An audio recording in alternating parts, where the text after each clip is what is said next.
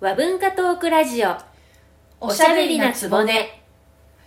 皆さんごきげんようございますこんにちは、はこんにちははいえー、と節分いかがお過ごしでしたでしょうかいはい最近はなんかあの、うん恵方巻きとかねうんうんうん、召し上がるご家庭がうん増えましたけれども、うん私はあれは食べつけないのでうんやりませんけれどもそうねなの、はいどうですすかえっと口が開かなくてあこれ外れそうそうそうそうそうそうそうもう無理にガボガボガボガボって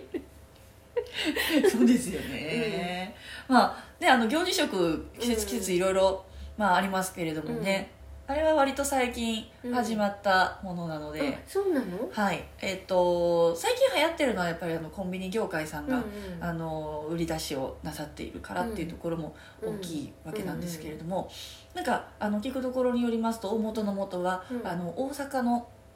加害というか、あのまあ、女給さんとか、うんうんはいえーまあ、女性が接待するようなお店でうん始まった風習らしいでございますよ、はい、う恵方巻きを食べる時ん、うのん、ルールがあったかと思いますが、多分自分の口のサイズに合わせるはい 物理的なそういうル ールごめんなさいいえいえはい他に何かルールあええっ、とねその年の方角を向いて食べる、はいうん、もう一つえもう一つもう一つ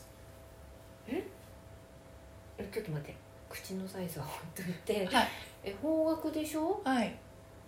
長さ長さ関係ない長さも関係ないですねえちょちょちょっと待って当てたい当てたい、はいえ何あと何はいえまあそうですね、あのーヒント的に言うと、意識しなくても必然的にそうならざるを得ないかもしれない、一口で食べるああそれは無理ですねごめん高三高 無言で食べるはいはい、はいあ分かった分かった分かったあのね注意書きに書いてあった恵方巻きの食べ方っていうそうのそうそうそうそう、ん無言で食べるっていうのがあまあ、ルールとされてはいるんですけれども、うんうんうんまあ諸説ありますよ由来には諸説あるんですけれども、うんまああのー一番いっちゃん最初にスタートしたのがそういうこう女の人が接待をするお店で、女の子にそういうふうに食べさせるっていう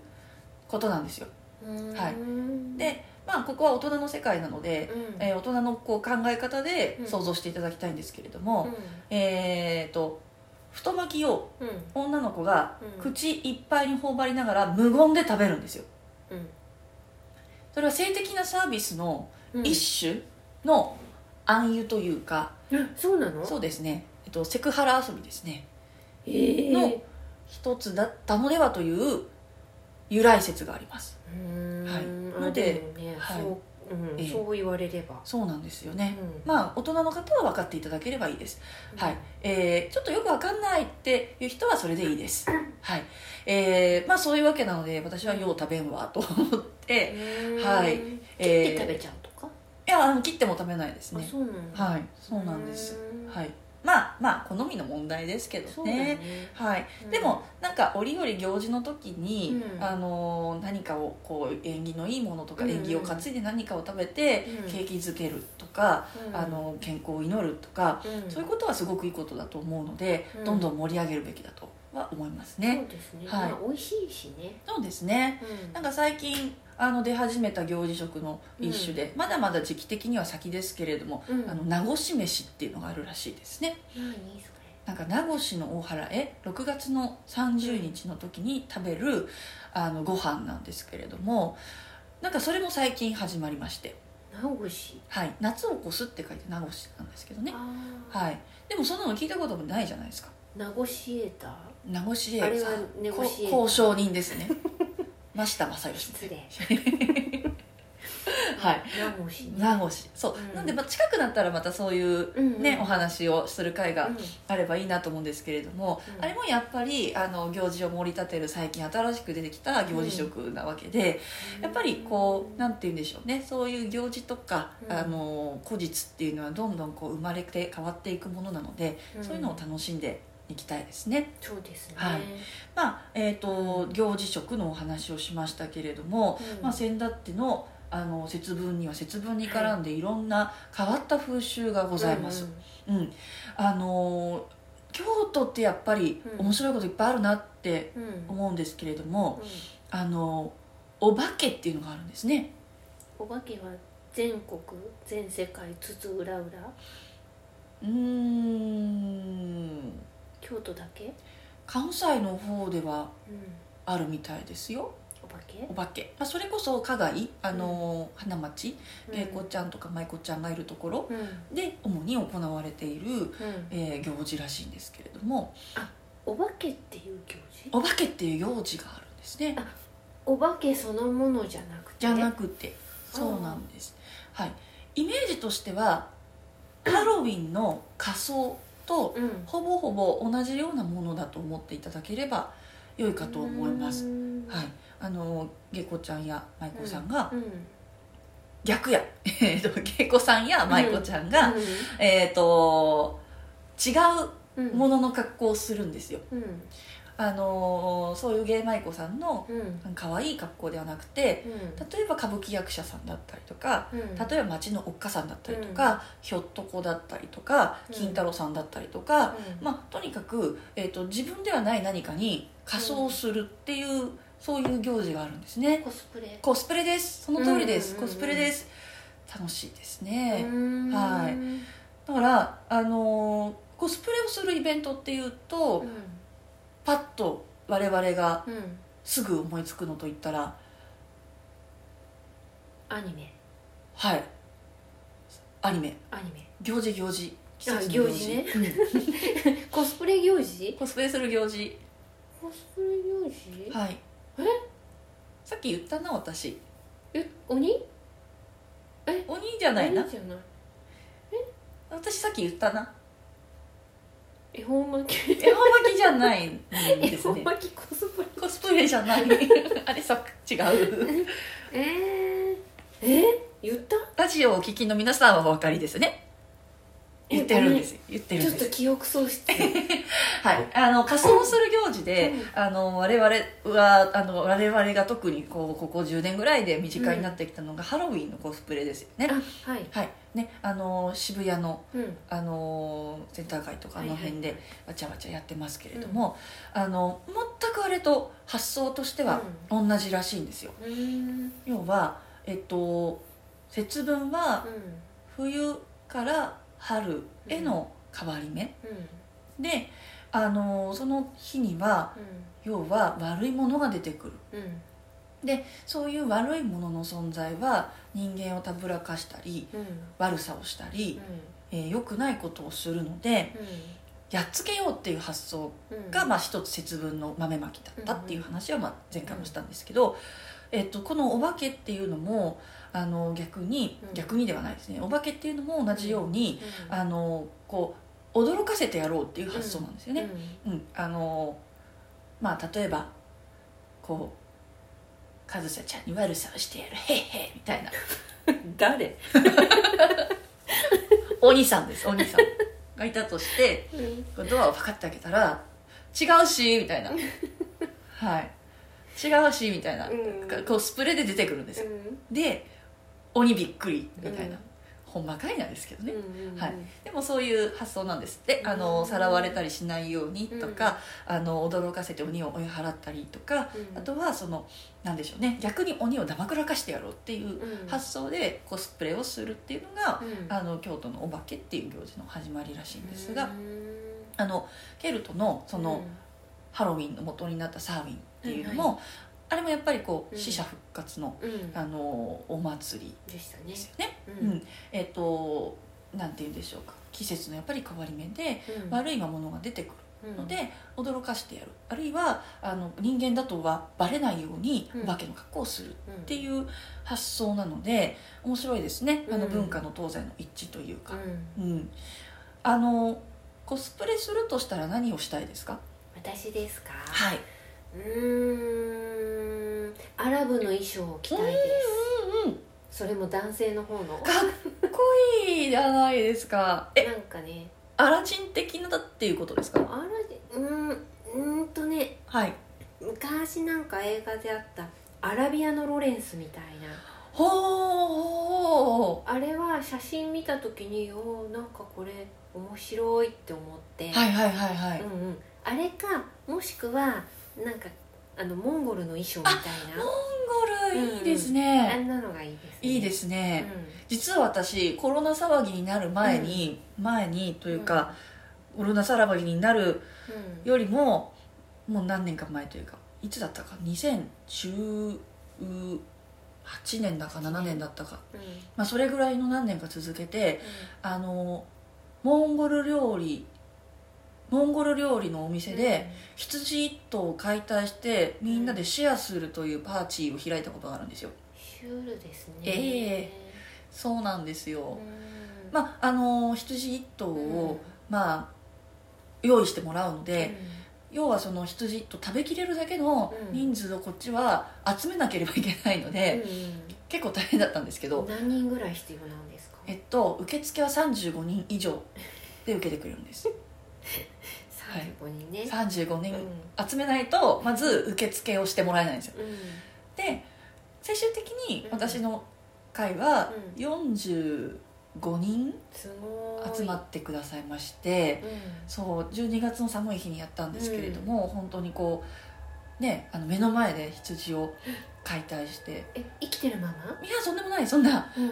あのあれですよこう加工された状態もうたただただこう手足は胴体にまだついていて内臓とか取れてるみたいなそういう感じのあとは切って分けるっていう状態まで持ってった羊さんあーあそうかむしるところからやらないんだやらやらさすがにうんさすがにそこは大地で、うんはい、モンゴルの草原とかでやらうべきかなっていう、まあ、あのそういうレストランなのでやってくれたんですけれども、もうなんて言うんでしょうこう命をいただいてる感じですようんでね、しょうねはい、うんでやっぱりこう教食じゃないですけどもあのみんなでこうシェアするので、なんて言うんでしょう連帯感高まるうし、んとっても楽しいイベントだったんですがそこのレストランはそれこそモンゴルの衣装を貸してくれるので、はい、モンゴルの格好をしながらうん羊をいただけるっていう、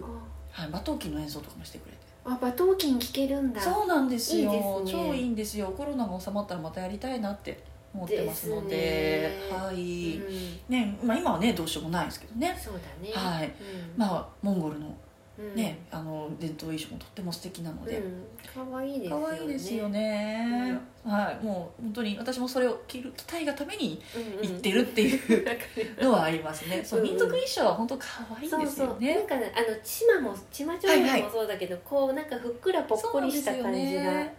はい好きですやっぱなんか似合うようにできてるんですよ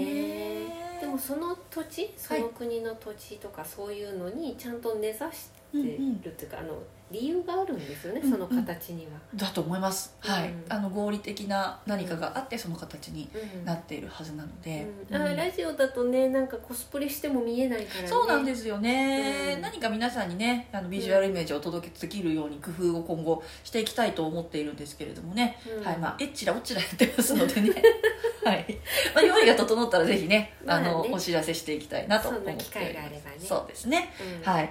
さて、えーとまあ、コスプレという、ねうんお話がありましたけれどもこれも一つの、えー節分の変わった風習、うんえー京都の面白い文化でした。うであのもう一個ですねんうんうんあのいいな素敵だな一回行ってみたいなって思ってるのがですね、あの京都の菅神社っていう神社さんなんですね。名前は知ってる、あ知ってますか、うんはいあのここの菅神社さんがですね節分の日だけあの変わった、えー、と催しをしていて、うんあの化粧踏み売りというけそ化粧化粧っていうのは恋をするという意味ですねだうからあ化ー粧踏みはあのラブレターはい、はいラブレターうをん売るという人がその日だけ現れるんですねあの節分の、うんえー夜にだけ現れるといううその日しかその化粧踏み売りの化粧踏みは、んうんえーお分けいただけないっていうイベントがございましてあ代筆してくれるんじゃなくて、はいもう書いてあるんですそうなんですただまあうん毎年毎年文面は、うん変わるらしいんですけれどもねうでえっとその化粧踏を化粧踏みゆりさんから、んあ、のこうお分けいただくというかうん手に入れますと、うんあのまあ例えばこう美容に効果があるとか、うんえー恋愛にこう効果があるとかか、うんなんかそういうご利益があるというふうに言われてうんいるんですよね。書いてあることは同じ言葉を書いてあるだけいやいやいやいやあ全員に同じですよ確かに、うんうんそのその年の化粧文はその年の化粧文でうん全く同じうん化粧文なんですけれどうも、んあの毎年文明は変わるですよね、はいだって同じだったら去年も同じのもらったんだそうそうそうそうう、そうそうなんですよそうなんですよそうなん ですようん、であのこれ誰々から誰々みたいなのあるじゃないですか、うんうん、でそれがあの干支でうんあのそのネズミだったらネズミと、ねって子供の子っていう字がつく人から今度牛、うん牛っていう何かがつくうん、名前の誰かにっていうので、であの送られるようになるんですよ面白いそうだから牛のその人は今度あの虎の誰かに行くっていうことになるので、う壮大な片思いん、だね12回ね12年間かけて一周するそうなんか遠いよねそうになってるらしいんですよいやあの私実際その目で確かめたことがないのでわからないんですけれどもうんね、そうでその化粧文を売っている、その化粧文売りのうんいでたちもすごく変わっていて、なんかあの烏帽子うんうん、平安貴族がかぶっている、そうとんがり帽子というか、うんまあ、黒い縦烏帽子ですね、うんでそれに、えー水管っていうこう貴族の平常着、うんまあ、神主さんが着ていうんはいはいる、はいあの服装もうちょっと簡単なやつって思っていただければいいんですけども、あのそれを着てうんでそこまではまあいいとするんですが、なんと覆面をしてるんですよ。うん、林様って本当に怪しさ満点なんです覆面してるんですその覆面っていうのもその帽子かぶってうん白い布をこうこう口元にぐるっと巻いてほっかむりしてみたいな感じの大変大変不思議ないでたちをしているんですよねはいなんでそういう服装になったのかは諸説あるんですけれどうんもなんとなくね烏帽子このまま下まで引き下げて目とかね取り抜いた方 がクークルックスクランみたいな感じのそうそう 恐ろしいそっちの方が怪しさ満点ですね、うん、なんかまあそういうこう貴族のかぶる烏帽子をかぶっていたり、うんあの貴族の平蔵着のスイカを着てるっていうところからうん一説には、うんあのこう落ちぶれた経済的に困っている奥下さんうんが、あのやっぱり奥下さんっていうのは文化をこう継承しながうらんそれで生きてきたっていうところもあるので、あのまあ、和歌の代筆だったり手紙の代筆を請け負っていたっていうそういうところからうん始まったっていうふうにも言われているんですけれども、なんかこの説はどうやら怪しいらしいんですね。ううんうんうんん本当の頃はわからないんですけれどもあのもう一つのあの説によるとななななんていうんでしょうね「古事記の角付け」みたいなあの物乞いうんうんうんうんがあのそういうのを始めて定着したっていう説もあるので、まあ、何が本当なんだろうってこれからこう勉強するのにワクワクしちゃうなっていうそうだね、はい、感じなんですけれども、えでもかずさちゃん的には、はいどれかな、う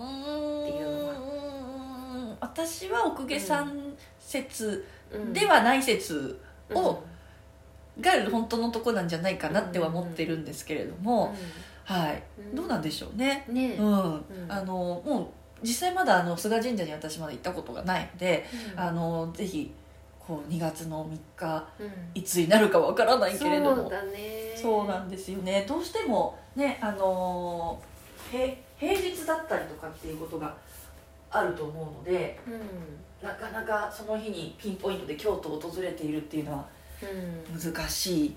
かなと思うんでそですねぜひあの、京都の方は行ったら教えてください、教えてください、はい、どんな文章だったのかもうんうん、知りたい、そうですね、はいいうん、ねまあそんな感じでえっ、と、まあ2月は恋に関するイベントも多ございますねバもレンタイうンそうバレンタインデーキースみたいなそんな浮つい た心はい、えー恋の季節寒い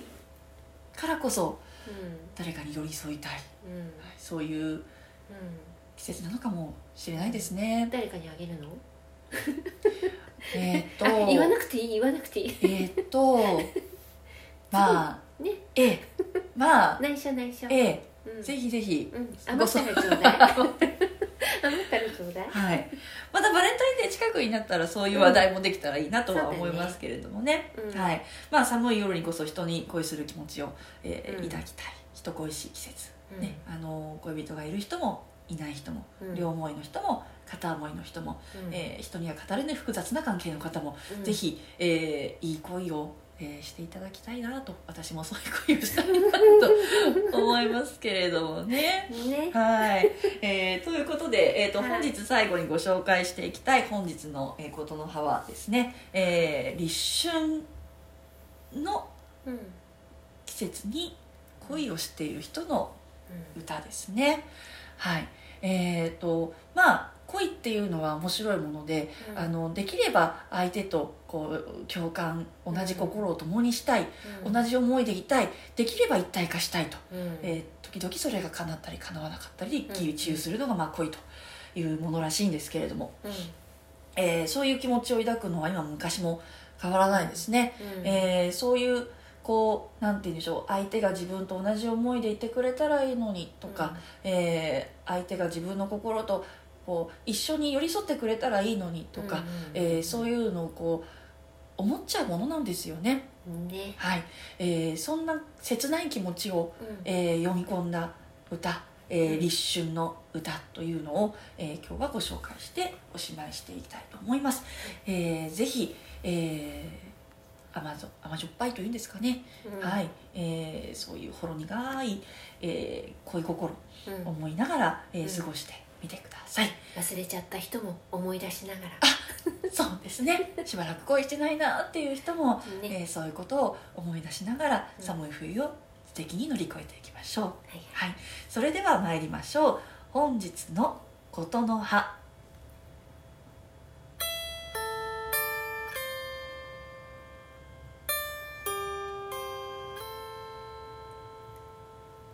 春たてばきゆる氷の残りなく君が心は我に溶けなん